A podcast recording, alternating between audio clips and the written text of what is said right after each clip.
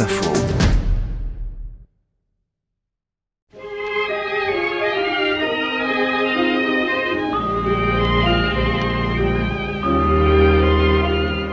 Franklin D. Roosevelt took the stage to praise as only he could do the man for whom he has always had such affection and respect, naming him again the happy warrior, his friend, Alfred E. Smith.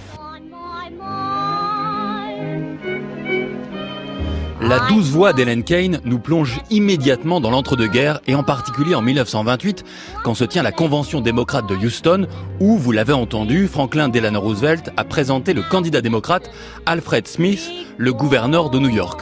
Le choix est très audacieux. D'abord parce qu'Al Smith s'oppose à la prohibition et promet de tout faire pour abroger le 18e amendement de la Constitution s'il est élu. Ensuite, parce qu'il s'oppose au Ku Klux Klan, ce qui à l'époque pour un démocrate est un très grand risque politique dans le sud des États-Unis, où les démocrates sont aussi les pires ségrégationnistes. Enfin, et peut-être plus encore, ce choix est audacieux parce qu'Al Smith est catholique. À peine lancé, sa campagne doit faire face à un front d'opposition protestant bien décidé à empêcher l'élection de ce fils du pape de Rome. Un catholique ne peut diriger les États-Unis car il est impossible de servir à la fois le peuple américain et le Vatican.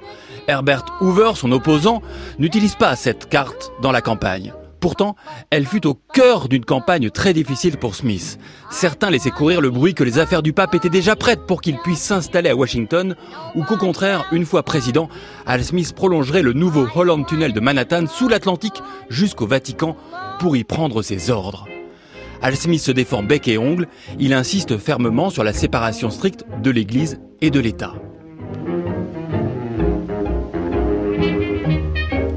Opposé à la prohibition, candidat des grandes villes et de la machine politique démocrate et corrompue, Al Smith devient le symbole de l'affaiblissement moral de la nation protestante. Finalement, Al Smith est balayé par Hoover en novembre, qui profite de la prospérité économique. Reste que l'ampleur de la défaite du candidat démocrate s'explique en partie par le facteur religieux. Smith est ainsi le premier démocrate à perdre la Caroline du Nord, le Texas et la Virginie depuis 1876. Il est également battu en Floride, une première pour un démocrate depuis 1880.